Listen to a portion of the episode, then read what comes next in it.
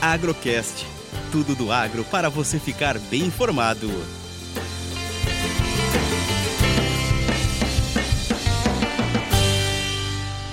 Mais uma análise de café e dólar da mesa de operações da Minasul. A Bolsa de Nova York começou o mês de novembro em alta, mantendo os preços firmes, porém finalizou essa sexta com 500 pontos de baixa, ficando cotada em 203,60. O que observamos é uma correção técnica de mercado. O primeiro suporte foi em 196 e o segundo suporte em 190. Já a resistência 210 e a segunda resistência em 214.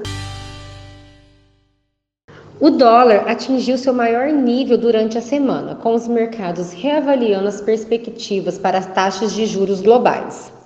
Hoje ficando cotado em 5,52,80, com uma queda de 1,38%, devido aos dados negativos do payroll nos Estados Unidos.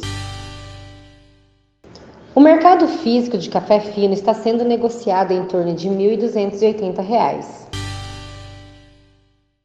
O mês de novembro iniciou com chuvas. Aqui na nossa região choveu em torno de 90 milímetros, mas alguns modelos nos mostram que durante este mês as chuvas serão mais fracas em relação a outubro.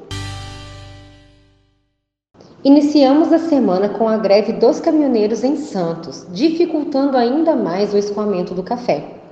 A PEC dos precatórios foi aprovada em primeiro turno e a próxima votação ocorrerá na próxima terça. O Federal Reserve, Fed, anunciou esta semana a redução dos estímulos monetários, reduzindo em 15 bilhões de dólares a compra de títulos. Eu sou a Caroline Neri e desejo a todos vocês um excelente final de semana.